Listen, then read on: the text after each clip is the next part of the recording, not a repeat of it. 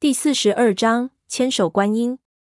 天空中的照明弹熄灭，黑暗迅速笼罩了下来。潘子随即又打出了一发照明弹，在空中炸亮。接着，下面的人全部都开火了，十几条火蛇向上空倾泻。很快，天空中飞翔的影子就有几只重弹从空中摔落下来。强光可以使得这些东西产生暂时的错觉，就像你在狗熊面前做鸭子叫和走路。他会一时分不清你到底是人还是鸭子一样，但这只是暂时的。如果我记得没错，这是我们最后一发照明弹了。如此多的怪鸟，一旦这一颗照明弹也熄灭了，我们将面临在黑暗中被无情捕杀。怪鸟越压越低，有的甚至已经从我们的头顶掠了过去。我们的子弹根本不够这样大强度的扫射，很快几把枪就告罄了。胖子的情况又极其危急，如果没人去救他，他这一次命再硬也得完蛋。正左右为难、不知所措的时候，胖子一枪打在了我的脚下，把我吓了一跳。我抬头看他的嘴型，知道他的意思是让我们跑吧。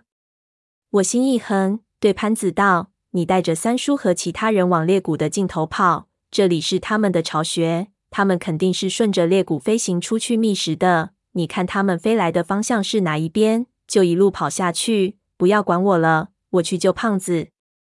潘子抓住我道：“你行不行啊？要不我去救胖子，你带三爷走。”我道：“我背不动那老头子，扬起手让他看我的伤口，老子有保险，绝对不会有事。”潘子看到我的伤口，稍微安心了一点，用力点了点头，道：“小心点，我们在外面等你。”当下背起不能行动的三叔，对着其他人大叫：“丁一声，跟着我跑，就往裂谷的一边退去。”我接过潘子扔给我的枪，咔嚓一声看了看子弹，三发，真他娘的慷慨！其他人在我身边狂奔而过，大叫着叫我跟上，我都没理。这时候我看到阿宁也站在原地，脸色惨白，但是没有动。我上去拍了他一下，让他快走。他甩开我的手。咔嚓一声，也端起了枪，不知道又有了什么打算。我知道这种人劝也没用，不去理会他，端着枪就朝石台上跑急。走运的是，就算如此混乱的环境，观台四周蛰伏的巨大油盐还是没有苏醒。也许经过了这么多年代的沉睡，这些巨大的昆虫早就死了。此时我也管不了三七二十一，大叫：“胖子，把五六的子弹给我！”我掩护你。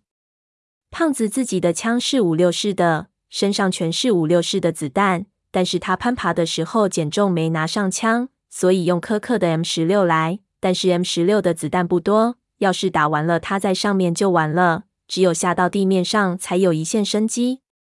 胖子听到我叫他，马上单手持枪，另一只手扯下几个子弹便丢给我，我接住一个，其他几个也不要了。换上弹匣，端起枪来就射。胖子在我的火力掩护下，顺着锁链一路狂爬，爬到他上去的地方，然后一溜烟儿滑钉下来，对我招手让我快跑。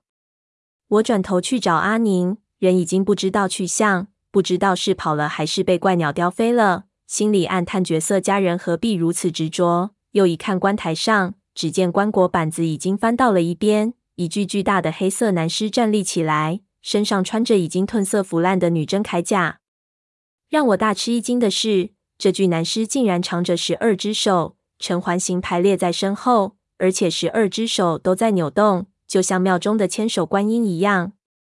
我马上想起了海底墓穴中看到的十二手拉尸，不由惊讶万分。难道东夏的皇族不是人？这具十二手男尸就是万奴王。胖子一边点射。将俯冲下来的怪鸟逼退，一边到我面前来拉我，大叫：“你在发什么呆？”我不理胖子，对他道：“你看他想干什么？”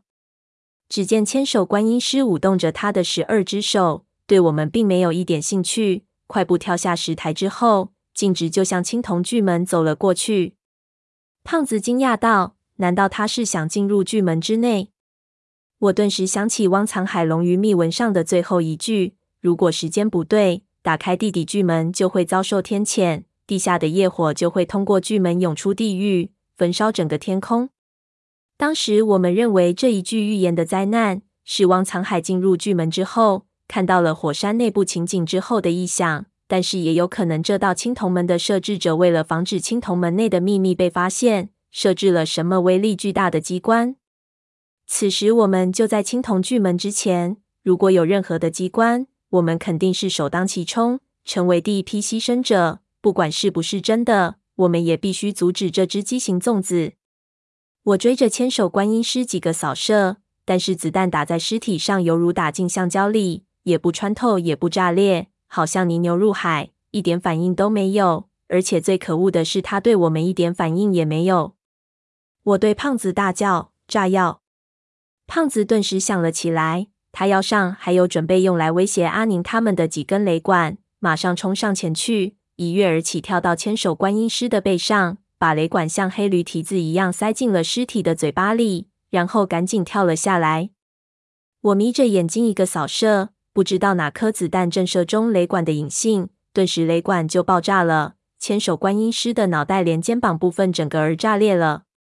我们被冲击波掀翻在地，碎片和气浪扑面而来，顿时胸口发闷，满耳朵都是嗡嗡声。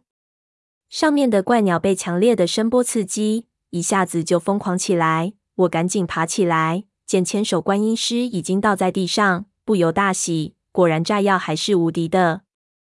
没想到胖子还是一脸惊恐的表情，对着我大叫。我什么都听不到，只看到他的嘴巴快速地动，好久才听明白，原来是快跑！照明弹要灭了。还没反应过来跑的时候，突然头顶上的光线在几秒之内就消失了，黑暗犹如雾气一样迅速笼罩过来，顿时所有的光线只剩下我们手里的手电，四周一下子竟然安静起来。逃入裂谷深处的人的枪声也逐渐平息了，只剩下我们喘气的声音和响雷一样的心跳声。我和胖子背靠着背，我解开手上包的绷带，露出里面血淋淋的伤口，一边祈祷我的血对他们也有用处。那个什么教授不是说了，这种麒麟血只对吃尸体的东西有作用。我也不知道这种怪鸟是吃什么的。胖子端起枪，咔嚓一声上了子弹，看着天上。问我怎么办？我说：“你问我，我去问谁？”话音未落，突然一只怪鸟抖落着翅膀落了下来，停到了我们前面十几米的地方。这鸟极其大，站起来比我还高。落下来后，丑陋的鸟头转动了几下，就直勾勾地盯着我们，似乎在打量我们这两个人。我隐隐看到它嘴巴里的獠牙闪着寒光，忙举起手，用伤口对着它。但那怪鸟没有什么太大的反应，还是面无表情的立定在那里。接着又有两只怪鸟飞落下来，一只停在了我们的左边，一只停在了我们的身后。我四处转动伤口，对着它们，不知道它们的意图。逐渐的，怪鸟飞下来越来越多，一只又一只。很快，我们四周围满了这样的鸟，但是这些鸟都没有行动，黑压压的一片。我逐渐感觉到不妙。这些鸟似乎对我的血一点也不感冒，而它们又不马上进攻，似乎有什么阴谋。